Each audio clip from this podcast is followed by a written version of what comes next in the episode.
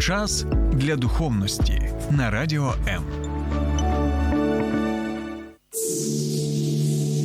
Є книга, яка протягом ось уже декількох тисячоліть впливає на долі всього людства. Можливо, настав твій час? Програма «Сторінками Біблії» з теологом Сергієм Накулом. Щодня о 12-й на Радіо М.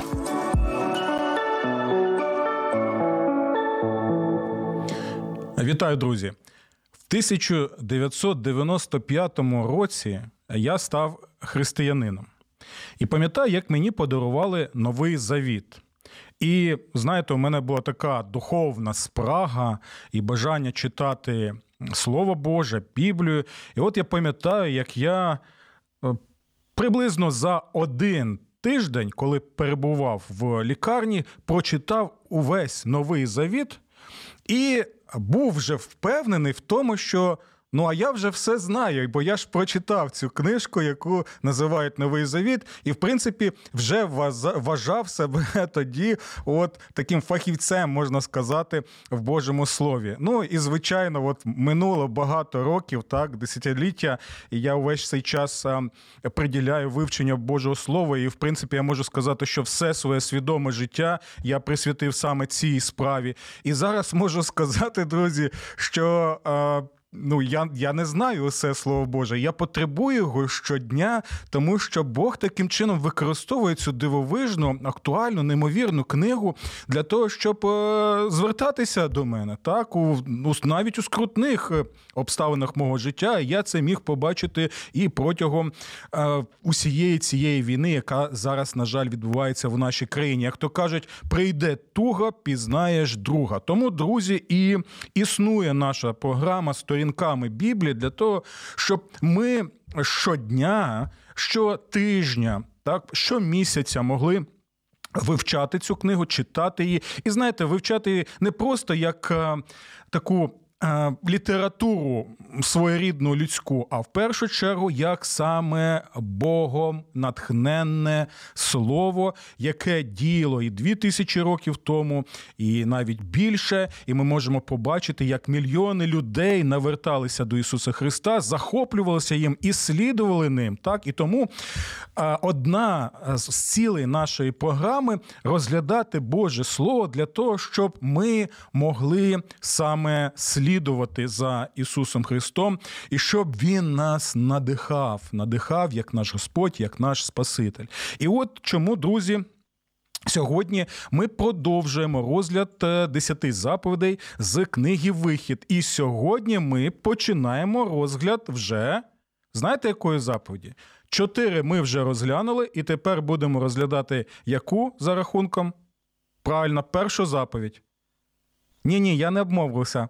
Саме перша заповідь. Або, якщо так, звичайно, рахувати, 5 заповідь. Але чому я сказав, що ми будемо розглядати саме першу заповідь? Тому що, друзі, я нагадую, що 10 заповідей Божих, які у нас є, так, вони складаються з 2 частин.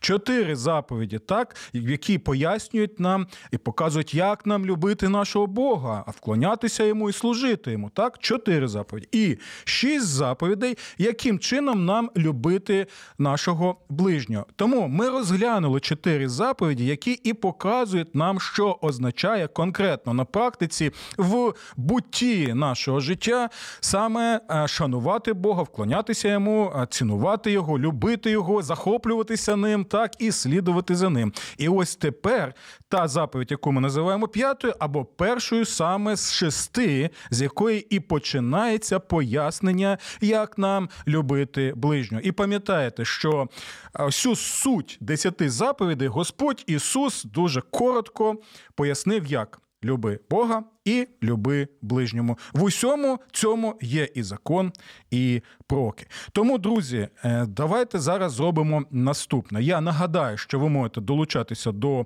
прямого етеру, як на моїй сторінці персональній на Фейсбуці Сергій Накул. Також є ще одна сторінка «Сторінками Біблії». Я запрошую вас і на мою сторінку, і на конкретну сторінку «Сторінками Біблії». Ви можете писати свої коментарі, також ставити запитання. Ну і, звичайно, звичайно, запрошую вас і на мій YouTube-канал Сергій Накул сторінками Біблії. І там доволі також жваве обговорення. І мені буде доволі приємно, якщо ви підпишетеся на мій канал і таким чином підтримуєте україномовний контент саме в Ютубі і зможете таким чином поширювати пояснення біблійне, актуальне і настільки важливе і надихаюче, і мотивуюче, особливо для цих часів. І також, якщо ви в Києві і Київській області, у вас є можливість налаштувати свої радіоприймачі на хвилю 89,4 FM. Так, ще раз повторю, 89,4 FM. І з понеділка по п'ятницю щотижня слухати мою програму «Сторінками Біблії», яка починається о 12-й годині. Добре, друзі, давайте тепер зробимо невеличку паузу, після якої і почнемо дізнаватися, про що саме ця заповідь, яка починається зі слів «Шануй батька і матір». Слухай Радіо М на FM-хвилях. Київ 89,4, Запоріжжя 88,8, Кременчук 97,9, Донецька область, Слов'янськ, Краматорськ 87,5 FM, Покровськ 103,7, Гірник 105,5, Одеська область, Миколаївка 101,7 FM. Радіо М. Ми тут заради тебе. Добре, друзі, що ж означає «Шануй батька і матір»? Бо сьогодні ми розглядаємо саме п'яту заповідь або першу заповідь, яка пояснює нам, як любити нашого ближнього. Що ж означає саме шанувати батька і матір? Яким саме чином? Так і взагалі, чи стосується ця заповідь виключно наших батьків? Ми спробуємо відповісти на усі ці запитання, і я вже бачу, що у нас є також декілька запитань. Наприклад, Олександр Петренко пише: «Слава Ісусу Христу! Навіки слава, Олександре!» І Олександр продовжує: «Чудова заповідь, яка має гарні наслідки від шанування батьків». Так, я з вами погоджуюся, і ми побачимо багато таких, от знаєте, аспектів цієї заповіді, які мають важливе значення для усіх нас і для усього людства. Далі пані Ірина пише: «Вітання! Що варто розглядати під словом "шануй"?» Дякую, Ірино. Ми обов'язково розглянемо це слово, бо воно важливе для нас. От. І я бачу, що на інших сторінках у нас також є коментарі, і ще ми будемо до них звертатися, бо нам потрібно вже починати розглядати цю заповідь послідовно. Тому 20-й розділ книги «Вихід», а також 5-й розділ книги «Второзаконня», бо і там ми можемо знайти саме цю заповідь серед 10. Читаємо наступне з 12-го вірша. «Шануй свого батька і свою матір, щоб довголітнім був ти на землі, яку Господь твій Бог дає тобі». І, друзі, я б з самого початку міг би розпочинати пояснювати цю заповідь, і починаючи зі слова «шануй». Але я вважаю за потрібним нагадати, що ця заповідь, вона пов'язана також із попередніми 4 заповідями. Знаєте чому? Тому що ось ця заповідь про шанування батьківства і материнства, вона укорінена глибоко в розумінні того, хто є Бог, яке саме серце у Бога.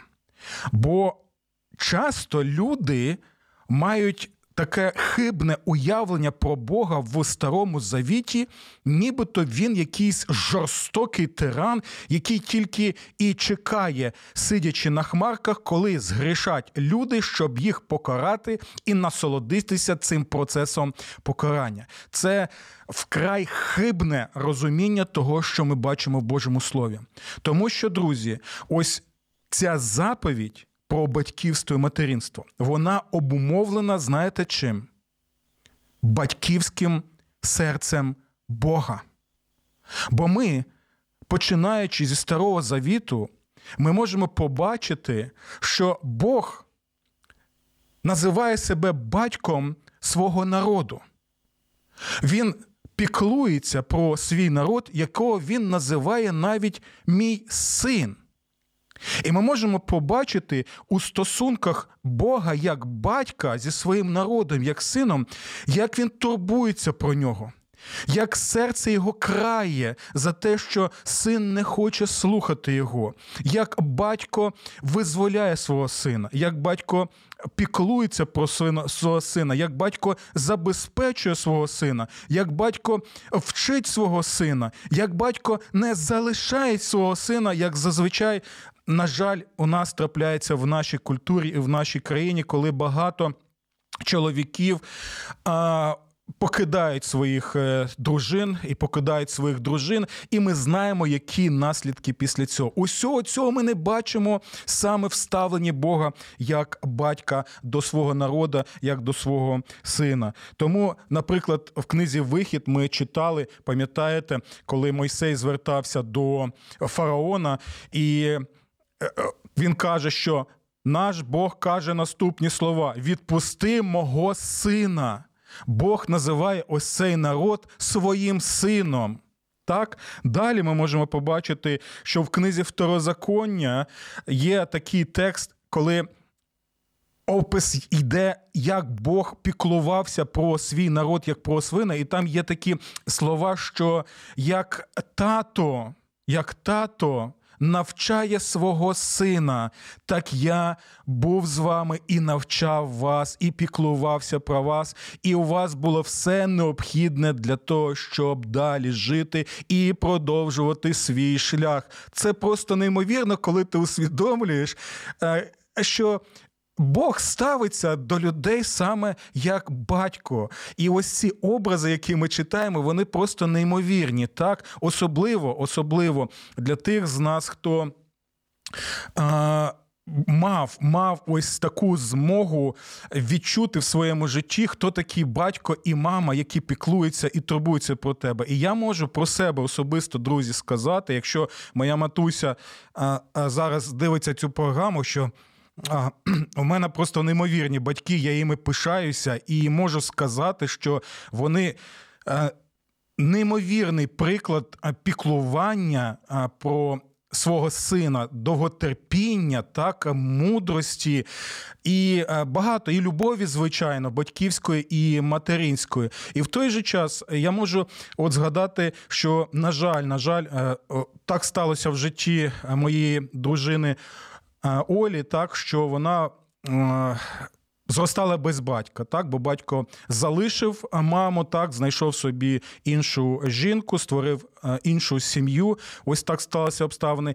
І Оля розповідає про те, що вона так хотіла побачити свого тата, так, хотіла поспілкуватися зі своїм татом, але тато не відповідав, тато не зустрічався, тата обрізав, в принципі, всі стосунки, які могли б у них бути, незважаючи навіть на те, що шлюб ось так трагічно завершився. І що цікаво, що коли моя дружина почала відвідувати недільну школу в одній протестантській церкві в місті, яке зараз знаходиться в тимчасовій окупації, так, на жаль, і ось вона пам'ятає, як почали розповідати про Бога як про батька, так, і моя дружина каже, що я була дівчинкою, мені там було 12 чи 13 років, і тоді я зрозуміла, що я знайшла принаймні свого небесного тата, або краще сказати, мій небесний тато мене знайшов і турбується, і піклується про мене. Тому це дійсно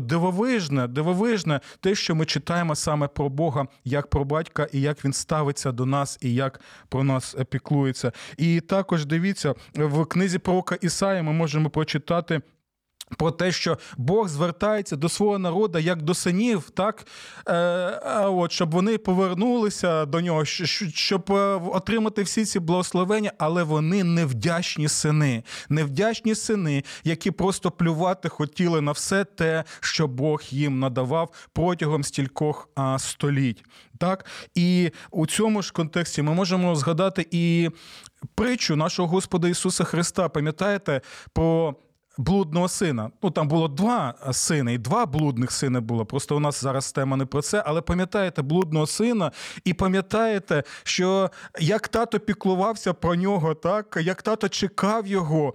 І коли блудний син нарешті усвідомив глибину свого падіння, так? Коли він витравив усе те благословення неймовірне, яке йому татусь дав, так? Хоча міг сказати, пішов звідси, нічого тобі не буду давати, живи своїм життям і все. І коли він це витравив, ми бачимо, так, що він повертається, він не може навіть дивитися на свого батька, так йому соромно, він усвідомив, що він накоїв.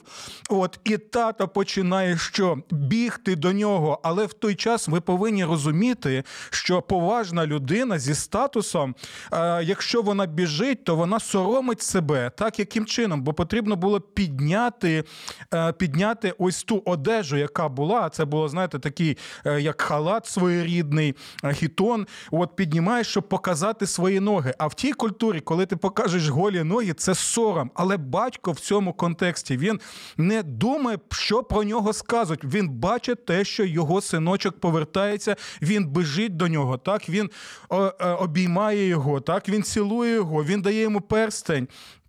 Початку, що це означало? Це означало, що він відновлюється в правах спадкоємця, і це просто було неймовірно, так? І він каже, давайте зараз ми організуємо таку величний пир для того, щоб відсвяткувати повернення мого сина, бо він був мертвий, а тепер живий, тобто знову повернувся до свого батька. І ви бачите, так, що читаємо в Старому Завіті. І тому ось ця думка про те, що нібито Бог – це просто якийсь, знаєте, тиран, який насолоджується стражданнями людей і чекає, як би їх покарати. Нічого немає взагалі з тим, що ми читаємо про батьківське серце Бога. І далі ще один момент, на який я хотів звернути увагу. Пам'ятаєте, я згадав книгу пророка Ісаї, і там є неймовірний текст. І я захоплююся цим текстом, бо там Ісая описує Бога, або краще сказати, описує піклування Бога про свій народ. Знаєте, як ще? Як матір піклується, пестить і годує свою дитинку. Просто уявіть, який саме образ використовує Ісая, щоб показати ось цього Бога, як Бога як батька з одного боку, і в той же час він навіть використовує образ матусі, яка пестить, яка годує свою дитинку, так, і яка може навіть бути у неї на ручках. Неймовірно просто. Напишіть, будь ласка, що ви саме думаєте ось про ці образи, які ми прочитали. І ви тепер краще зрозумієте, чому саме через призму батьківського піклування і любові Бога нам потрібно розглядати і цю заповідь. А зараз ми зробимо невеличку паузу і знову повернемося до розглядання заповіді. Біблія під іншим кутом. Програма «Сторінками Біблії» з пастором Сергієм Накулом.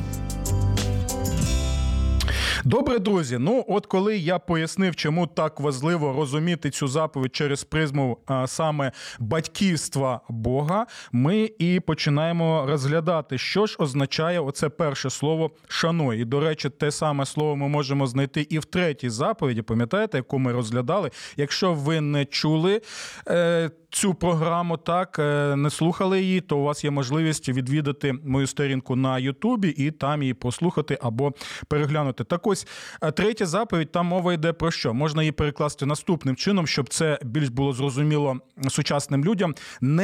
Не стався до Бога як до пустого місця, або нехай Бог не буде для тебе пустим місцем. І ось це слово «шануй», воно має ось цю ідею, яка висловлено словом на івриті «кабод». А «кабод» означає «вагомий». Так, «кабод» – це навіть слово, яке перекладається як «слава» або «божа слава». Тобто це те, що має вагу, це те, що вагоме. І тому в третій заповідь, наприклад, кажуть про те, що нехай ти не будеш ставитися легковажно, так, до імені Господа, до самого Бога. Нехай Бог не буде легким для тебе, нібито, та, що той Бог, буду жити, як хочу. От, а саме, що ти усвідомлюєш, наскільки Бог вагомий, наскільки це важливо і має саме для тебе значення, так? Добре.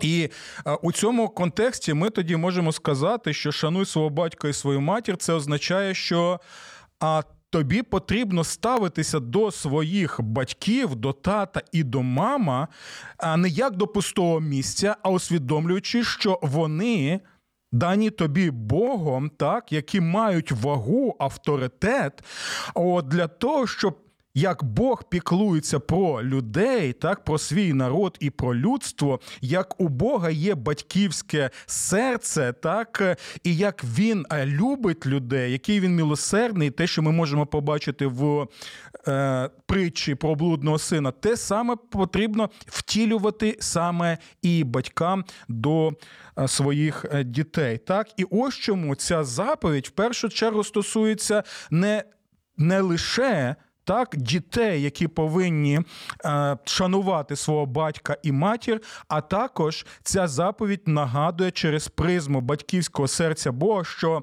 Божий задум в тому, щоб батьки саме втілювали самого Бога в піклуванні про своїх батьків, в тому, як вони турбуються про них, і то, як вони навчають їх, згідно Божого слова, у вірі і благочесті. Так? Тому, коли батьки читають цю заповідь, вони повинні також пам'ятати свій обов'язок перед Богом, який Господь надає. Ось чому в книзі Второзаконня ми бачимо, що покладено на батьків, в першу чергу, звичайно, на тата, як голову сім'ї, який відповідальний за свою сім'ю, так, і Слово Боже показує, що ось таке легковажне ставлення до шлюбу, до дружини, до дітей, коли чоловік не хоче бути відповідальним, і, на жаль, у нас багато таких випадків в сучасному світі, так, люди не навчені, люди більше егоїстичні, так, сконцентровані на собі, і ми знаємо, як ця безвідповідальність чоловіка, в першу чергу, або взагалі батьків, які залишають своїх дітей, вона призводить ще до більших, друзів, трагедій. І це,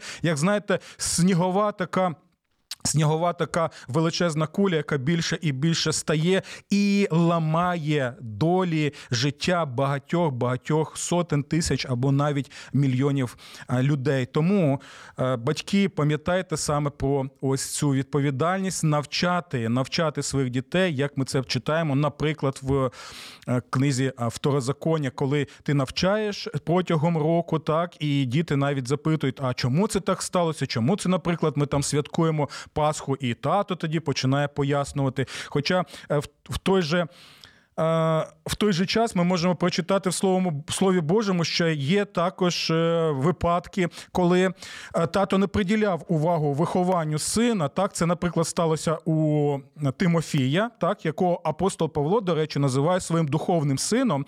І ставився апостол Павло до Тимофія як до свого сина, а Тимофій, звичайно, ставився до Павла як до свого батька. І, до речі, ось чому ось ця традиція існує в східному християнстві, так, і навіть в західному християнстві, там в католицькій церкві або в православній церкві, коли до священика могли звертатися Авва, так, тобто отче, і це було шанобливе ставлення, тому що і священнослужителі, вони повинні були піклуватися про Божу паству, саме як тато піклується про сина, або піклується саме про донечку. Так, це перше, на що я хотів звернути нашу з вами увагу. І також я бачу, що у нас є запитання.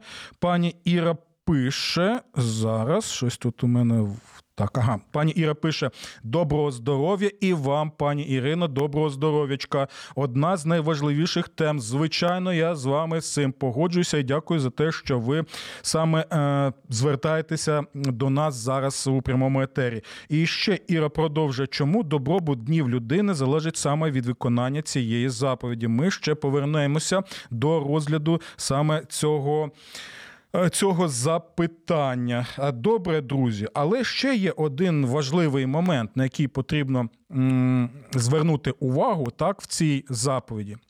що коли ця заповідь закликає нас шанувати батька і матір, щоб довголітнім був ти на землі, яку Господь твій Бог дає тобі, важливо пам'ятати, що заповідь шанувати і коритися татові і мамі, так? Вона не безумовна, вона умовна. Тобто є конкретні умови, так? Коли ти можеш коритися татові і мамі, а коли ти не можеш коритися татові і мамі. І ось чому з самого початку я почав саме з Бога, і саме з Бога як батька. І я сказав, що нам потрібно розглядати цю заповідь шанування батька і матері через призму заповіді шанувати Бога як твого, як того, який піклується про тебе, як про батька. А це означає, що в першу чергу твої стосунки, твоє шанування і твоє ставлення до батьків, воно обумовлено в першу чергу не батьками самими по собі, так? А тим, як ти любиш свого Бога, як ти шануєш свого Бога і таким чином і ставишся до них. Що я маю на увазі? Дивіться, у Господа Ісуса Христа є доволі цікаві слова. Пам'ятаєте, що той, хто любить свого батька або матір більше, ніж мене, так? І пам'ятаєте далі, як він продовжує, так? Чому він каже такі слова, які можуть знати бути як контрастний такий ось душ для нас? Тому що мається на увазі, що твої рідні і твоя матір, і твій батько, вони можуть бути проти твоєї віри, проти того, щоб слідувати за Господом Ісусом Христом. І ми знаємо, що такі випадки були, і ми знаємо, що людей переслідували за віру в Ісуса Христа. Ми пам'ятаємо першого навіть мученика за Ісуса Христа Стефана, так, диякона, якого побили камінням. Ми знаємо інші випадки. І, звичайно, родичі, мама зі сльозами на очах або тато могли казати, навіщо тобі той Ісус? Навіщо тобі та віра в Ісуса, слідувати за Ісусом? Будь як усі, не потрібно тобі висовуватися таким чином. І ось тут можна було б сказати, так, батькам, які б звернулися до тебе з наступним, що ти ж повинен нас шанувати, ти ж повинен нас слухати, так, і тому ти повинен у будь-якому випадку бути слухняним для нас. Але це той випадок, про який я кажу, що ця заповідь, вона не безумовна, а вона умовна. Тобто, якщо так, а батьки закликають тебе до якихось дій, які проти встановлення Бога, так, і Божих заповідей, ти маєш право у цих випадках не коритися своїм батькам. І саме про це і йде мова, коли Господь Ісус каже ось ці слова, так, що хто любить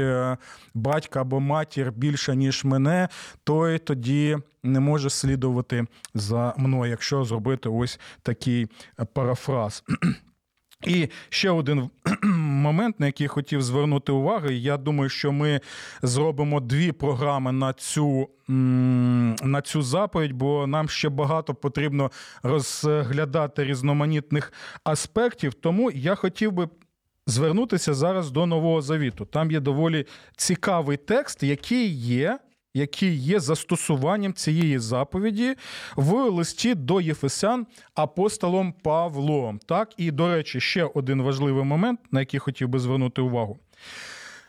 Деякі вважають так, що нібито 10 заповідей, вони вже не актуальні в Новому Завіті, і ми не покликані виконувати 10 заповідів, так? Але ось цей випадок, на який я зараз зверну увагу, це один з тих випадків, коли апостол Павло посилається на цю заповідь, так, в Новому Завіті і показує, що вона актуальна, вона корисна, вона важлива і саме в живих стосунках, які ми маємо саме як християни. Тому давайте прочитаємо лист до Єфесян, 6 розділ, так, з 1 по 4 вірш. Будемо слухати уважно, бо ми читаємо Боже Слово.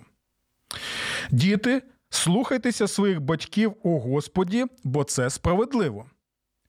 І далі він цитує цю заповідь. Шануй свого батька та матір, така перша заповідь з обітницею. Пам'ятаєте, чому я сказав, що це п'ята заповідь, але вона все ж таки перша заповідь з обітницею, бо вже починає ось цей блок пояснювання, як нам любити свого ближнього. Добре. Шануй свого батька та матір, така перша заповідь з обітницею, щоб тобі було добре і щоб ти був довголітній на землі. А ви, батьки, не дратуйте своїх дітей, а виховуйте їх у послусі та вченні Господа. Ось в принципі, ці слова, які пише апостол Павло, вони є і підсумком усього того, що я пояснював на основі Старого Завіту. Так, ті тексти, які ми читали і в книзі «Вихід», і в книзі особливо «Второзаконня», так, про те, що ця заповідь, вона стосується і батьків, і вона стосується і дітей, і яким саме чином це відбувається. І зверніть увагу, з одного боку він закликає: діти, слухайтеся своїх батьків. І це факт, і амінь, так? Але далі він пише: у Господі. Чому у Господі? Тому що стосунки з дітей з батьками, вони обумовлені саме через призму того, як нам потрібно мати стосунки з нашим Богом і в першу чергу, що слухатися нашого Бога. Дивіться, ми знаємо, що багато є сімейного насилля, так, коли батько, він не контролює себе, так, він вербально не контролює себе, він може також бити свою дружину, так, він може також насилля коїти і стосовно своїх дітей, і таких випадків, на жаль, велика кількість, і навіть серед наших людей, друзів, такі випадки в сім'ях були, і коли вони розповідають ці речі, це просто жахливо, так, або коли батьки, на жаль, наприклад, тато може навіть схиляти свою рідну доньку, так, схиляти до сексуальних стосунків, це просто огидно, я не знаю, як це взагалі може бути в здоровому, коли людина, ну, якщо в неї дійсно нормальна психіка, так, як це можливо. Так от, ті випадки, коли діти усвідомлюють, що це ненормально, що таким чином батько або матір, там в інших випадках, вона не втілює Бога, так, вони коять речі, які протилежні взагалі, так, і закликають до того, або примушують щось робити, що взагалі протилежно. Тому апостол Павло каже, що з одного боку, діти, слухайтеся своїх батьків у Господі, бо це справедливо, так. Далі він каже: шануй свого батька та матір, така перша заповідь з обітницею. А далі, а ви, батьки, не дратуйте своїх дітей. Тобто, якщо не можна дратувати, то, звичайно, тоді і не можна коїти там сімейне насилля, так, або бути тираном сім'ї, або ставитися до своїх дітей якимось страшним чином, так, усього цього нема. Тобто, ви, батьки, не дратуйте своїх дітей, а виховуйте їх у послусі та вчені Господа. Яке вчення Господа? Ось те, що ми саме і читаємо. І таким чином ми втілюємо і самого Бога у ставленні саме до наших дітей. Добре, друзі. Ну і звичайно, у нас вже майже нема часу, тому ми будемо ще одну програму приділяти цій темі, бо багато ще є аспектів, які нам потрібно розглянути. Але я хотів звернути увагу на наступне. В кому саме ця заповідь, вона втілилася у всій повноті.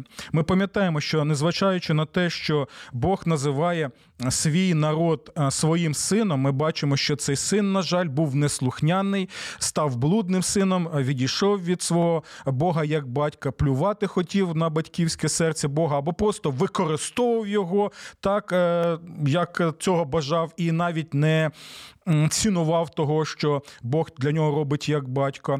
Але в той же час ми можемо побачити в Євангеліях, що прийшов на цю землю також той, кого називають Сином Божим, наш Господь Ісус Христос. І ми можемо побачити, як усе його життя від початку до кінця було суцільним втіленням послуху своєму небесному батькові, коли Господь Ісус Христос слухняно пішов на хрест для того, щоб померти за тих, хто, коли вірою звертається до Нього, не загинув, а мав життя вічне, і щоб також міг стати тим, кого називають Сином та донькою Бога. І щоб, спілкуючись з цим Богом, ми могли також втілювати цю заповідь. Шануй свого Бога, як батька, і через цю призму шануй свого батька і свою матір. А на інші запитання ми будемо намагатися відповісти у наступному випуску нашої програми «Сторінками Біблії». До нових зустрічей! Сподобався ефір? Є запитання або заперечення? Пиши радіо.m.ua